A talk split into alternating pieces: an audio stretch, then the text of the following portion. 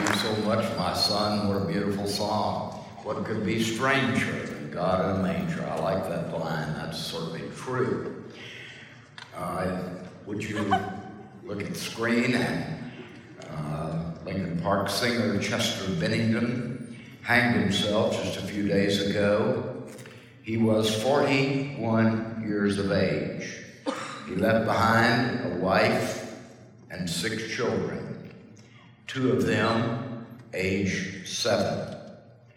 He, he was not a totally evil man. The doctrine of total depravity does not teach that we are as evil as we could be, but that in every aspect of our being we have been touched with evil. Uh, for example, Bennington pled with his followers never to resort to violence. He said violence of any kind was not the solution that should be looked for. And in so doing, he said something that was vitally true that people need to hear today on all sides of issues. And I thank God for that insight that he gave him. Unfortunately, however, though, Bennington had a problem. As he put it, I was on 11 hits of acid a day. I smoked crack, do some meth, and then I smoked opium to come down. One can look at his life and say, what a tragedy, but it all started early in his life when his parents divorced and he was unable to handle it. Just in case it does not occur to us that God's rules are not arbitrary rules that some Thor in the sky throws down and says, I want you to do it this way, but rather they are rules given to us because our Lord knew what He had made. And He knew how we would respond to be happy and how we would respond to live a life of sadness. And so when we marry and have children and then divorce, the harm that we do because we do not do it God's way can be seen in the life of Chester Bennington. His entire 41 years, lived in misery, though he was fabulously wealthy, though he was wonderfully sought after and honored by a following of people, though he had everything in the world going for him, he was miserable and eventually hanged himself, leaving his wife and children to grieve. In the Bible, in 1 John chapter 2, and beginning in verse 15, we read these words Do not love the world or the things in the world. If anyone loves the world, the love of the Father is not in him. For all that is in the world, the lust of the flesh, and the lust of the eyes, and the pride of life, is not of the Father, but is of the world. Now, the world is passing away, and the lust of it also. But he who does the will of God abides forever. Little children, it is a last hour. And you have heard that the Antichrist is coming, and already there are many Antichrists that have come by which we know that it is the last hour. They went out from us but they were not really of us. For if they had been of us, they would have continued with us. But they went out that they might be made manifest, and none of them were of us. But you have an anointing from the Holy One, and you know all things. Those few short verses are packed with vital information for fruitful living. Everybody has a certain lifespan. For some of you, it will be no more than 30 years. For some, it may be 50. And yesterday, we had in our service one God has granted to 100 years. But it's rare. And what we do in that lifespan will be determined by a relationship to God and an understanding of godly things. It's your choice. You may choose to live a life infatuated with lust, as is mentioned in this passage, or you may live a life according to the will and purpose of God. To live a life according to the will and the purpose of God is to live a life that is full of meaning. It's not a life void of hurt. You're all going to have sorrow. It doesn't matter whether you're living for God or living for the devil. You're going to have sorrow. You're going to have hurt. You're going to have heartache. You're going to have difficult things to swallow.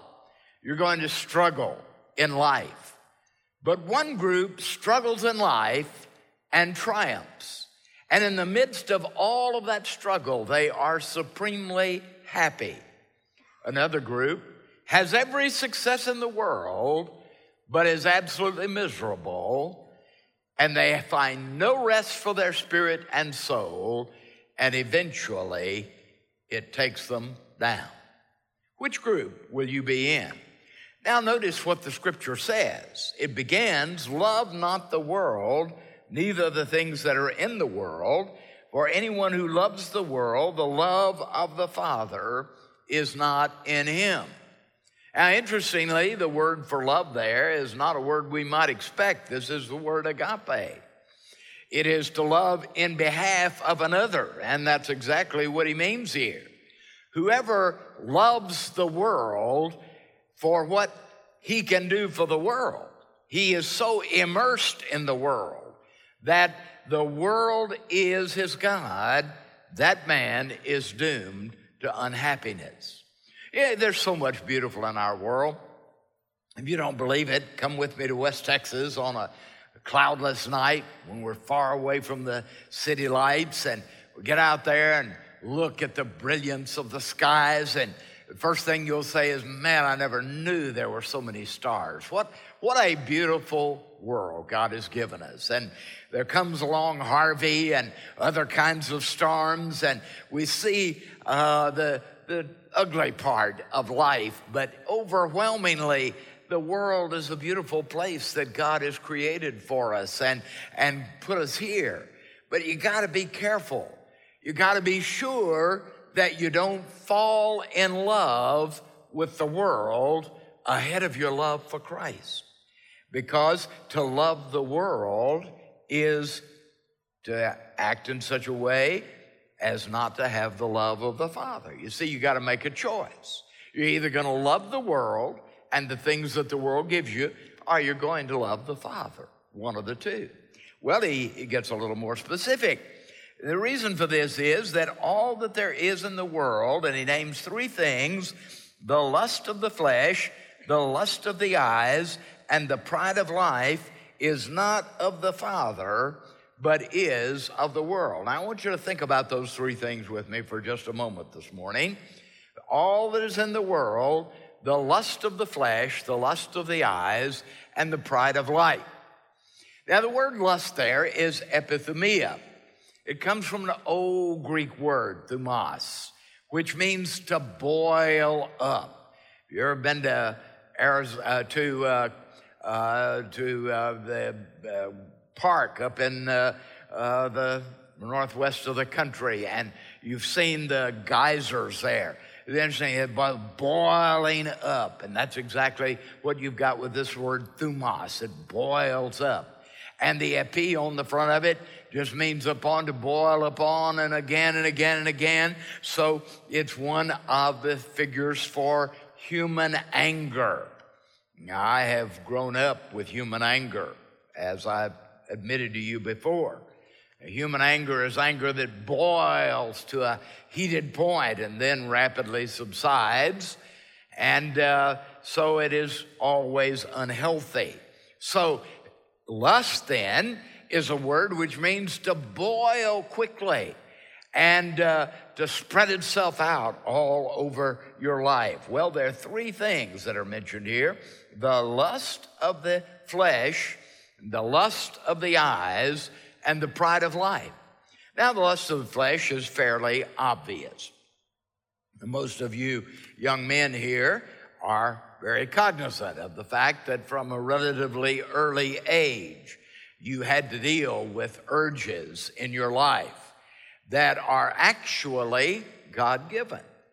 God created a, a human sexuality and He put it foremost in our minds and hearts so that we would be sure to replenish the earth and so that we would provide offspring on the earth because He suspected that we would not do that out of a good heart.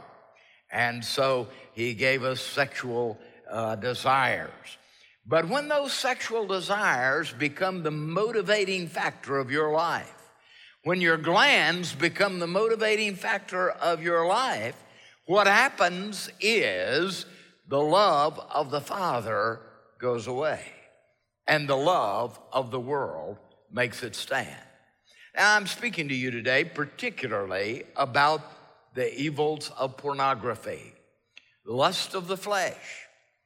Lust of the flesh comes whenever I have to satisfy this urge, and I don't care whether the way I do it is of God or my own way, I am going to satisfy my lust. Now, God has given a channel in which that is to be satisfied. Those sexual desires, those sexual intimacies are to be fulfilled. And it's a wonderful channel. And God says that is fine to your heart's content. But everything else he has said no to because he knows you will destroy yourself with it. And many of you today, and unfortunately many females here even, are watching pornography. Now, I'm told regularly now by young people, well, what's so wrong with it? At least I'm not doing something that involves somebody else. Well, yes, you are. You are involving other people, but whether you do or you don't, the fact of the matter is, God has spoken about that. This is the lust of the flesh. And the lust of the flesh will invariably hook you and make you a slave. Be careful of the lust of the flesh. We have seen on the screen today the sad story of a man who in his desperation, looked to what would make him feel good. Let me take drugs, 11 hits a day of acid. Unbelievable. He, once said, uh, Bennington once said, it is a thousand wonders that I haven't killed somebody with my automobile because half of the time I was driving and had no idea where I was or who I was. And so it is that all of it in an effort to fulfill the flesh and to, and to favor the flesh. It's the lust of the flesh, and God will not bless it. The lust of the eyes. When Eve saw that the tree was good for food, the lust of the flesh, and pleasant to the eyes, the lust of the eyes, she took of the fruit and ate it, and gave also to her husband who evidently had lost his mind and followed suit and ate the fruit also. Pleasant to the eyes. There's so many things that are beautiful in life. Beauty is of God. God created beauty, and and uh, it is right until it becomes your God. He never meant beauty to be your God. And so, as you look at things that are important to you, be careful that they don't become your God. The lust of the eyes will take you down, just like it did our first parents in the garden. And finally, the pride of life. Did you know that anger is nothing but a sign of pride? Some of you have come to school here to teach, not to learn. Um, that, in spite of the fact that nobody called you uh, to be a professor here at the school, be careful about that. That's an exposition of pride. If you have more to say than the professor does, that's an indication that there is pride in your life. Pride of life. I've listened to Dr. Walker's introduction of me a while ago, and I'm sitting there thinking, yeah, you really did something good, didn't you? The pride of life. God can't use that kind of pride. Anything that in fact, any of us have done for the glory of God is also, just like our salvation, by the grace of God. We have not achieved anything in our own, own being. We have simply been remarkably used of God. When I get to thinking about it and think about who I really am and the fact that God has used me to do anything, I'm, I'm overwhelmed. And, and you should be also. The pride of life. Pride will take you down many roads, and there are killers waiting down every one of them. The pride of life. Well, the world is passing away, and uh, along with the world, the lusts are passing away. And so, but he who does the will of God abides forever. So, my question becomes how then do I navigate all this? How you think about things is what you will ultimately be. As you know, I do a little bit of hunting. I like to hunt something big enough to hunt me back. I don't understand these bird hunters. What's the bird gonna do to you? I mean, a sweet little thing flies over and you blast him out of the sky. I mean, dear me. and so go hunt something big enough to hunt you back. The fun is in that moment when you're approaching dangerous game. And the Cape Buffalo is pawing the ground and he's looking at you and he's ready to come. Well, I'll never forget the first buffalo that I took. She went right down. The problem was it wasn't supposed to be a she, it was supposed to be a him. And I was all lined up on him, and just as I squeezed the trigger, she walked in front, and down she went. What a disappointment. Big old Cape Buffalo right behind her. He just looked at me. Then they all ran off. And then the whole herd, 65 of them, got mad and came back. I knew we had trouble when every one of my porters climbed trees. I couldn't climb that tree. There's no way. I mean, it's straight up with no limbs. They just shimmied up to the top, you know.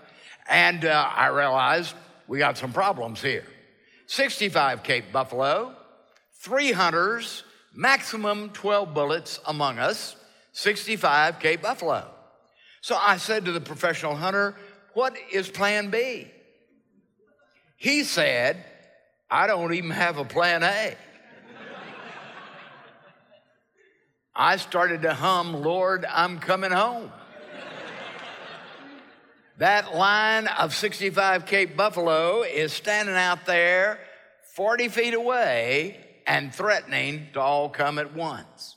Finally, the professional hunter got his mind about him a little bit and he said, Keep shouting at them, maybe they'll go away.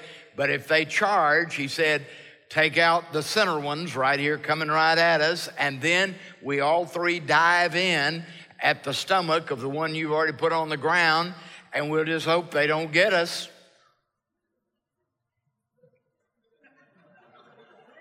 Now, I want to tell you what, this is fun, folks. I, I mean, you got to do this sometime. Uh, there, there is nothing quite like it in the world.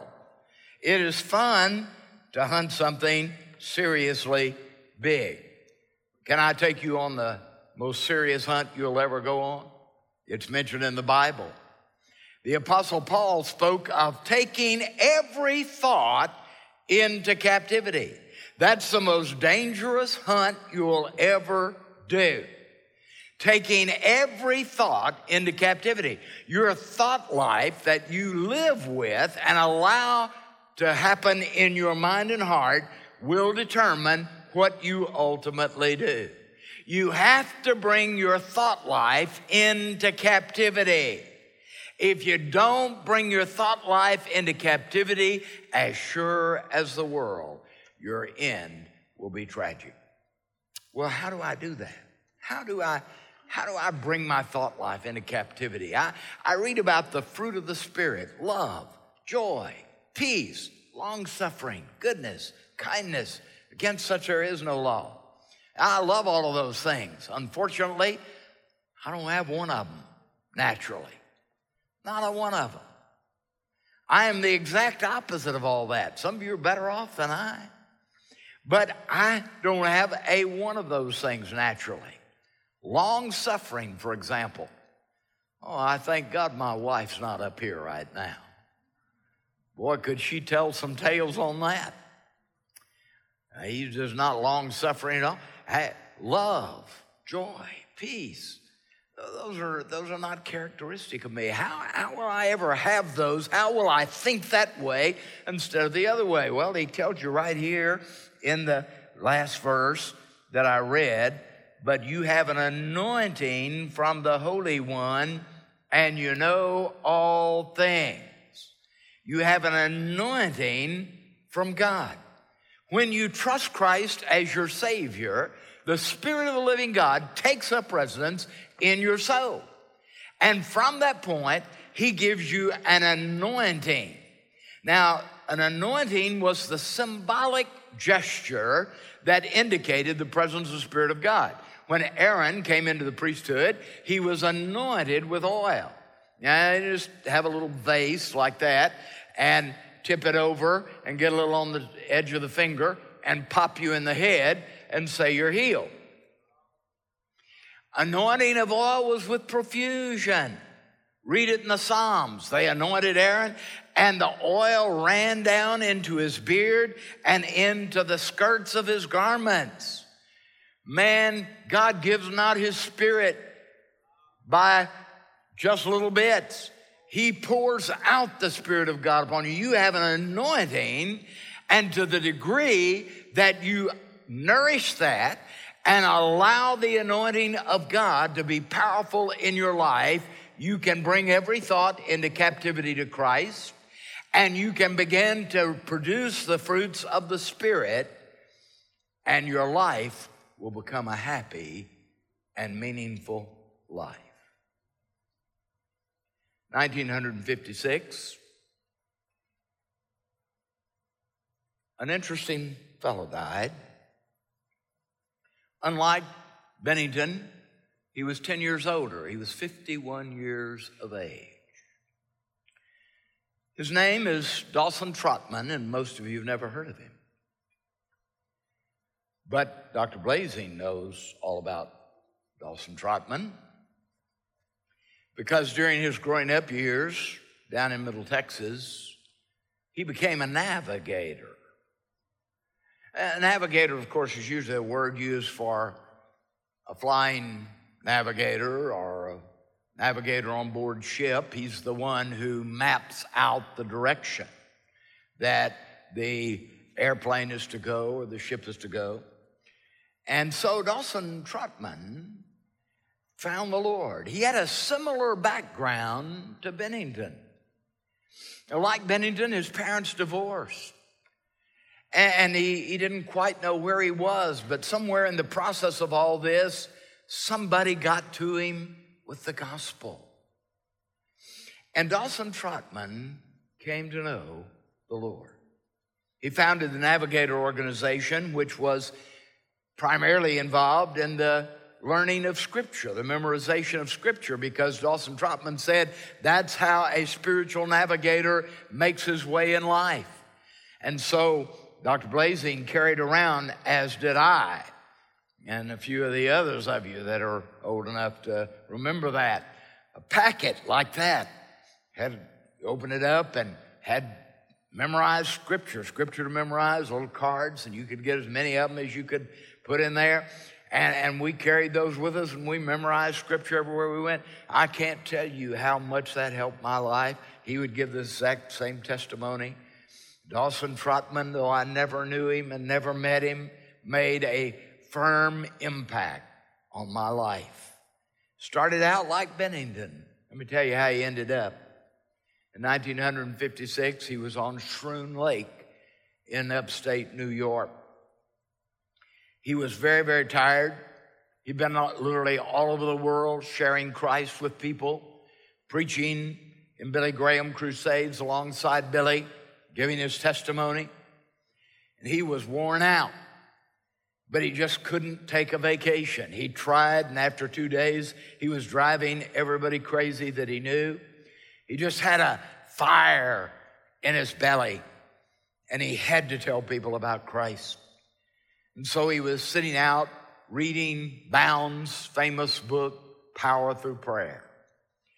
Sitting on the side of Lake of Schroon Lake, he heard uh, a man heading his way in a boat. He knew the man very well. Man drew up beside the bank and said, "Get in. We're going out. We're going to take some of these kids out in the boat."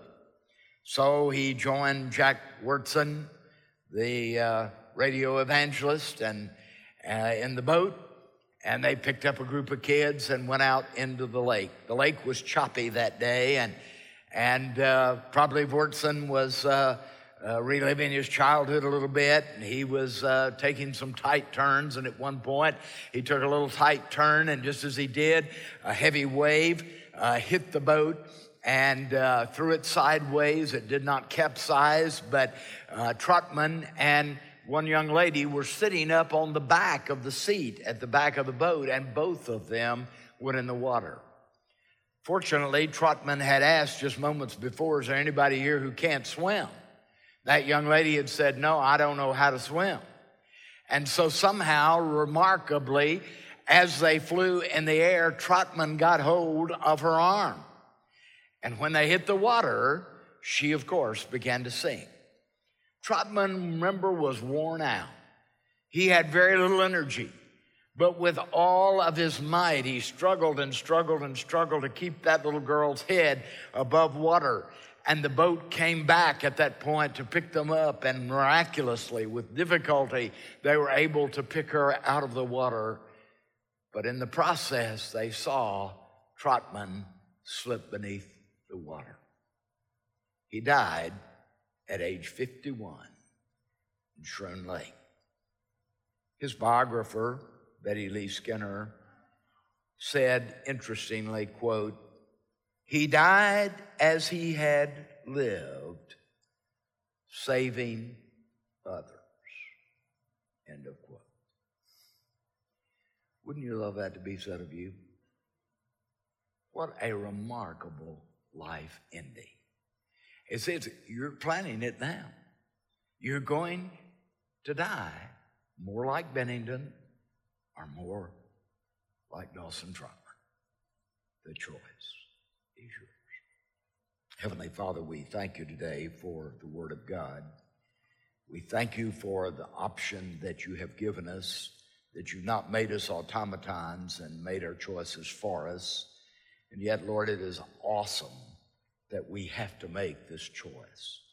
So, Father, today I pray that you would enable each student here to determine that the lust of the flesh and the lust of the eyes and the pride of life will not be the basis upon which they determine how to live. But, Lord, may we live for you in the power of the Spirit. May the Spirit of God inform us, and may we bring every thought into captive to, captivity to Christ. In Jesus' name we pray. Amen.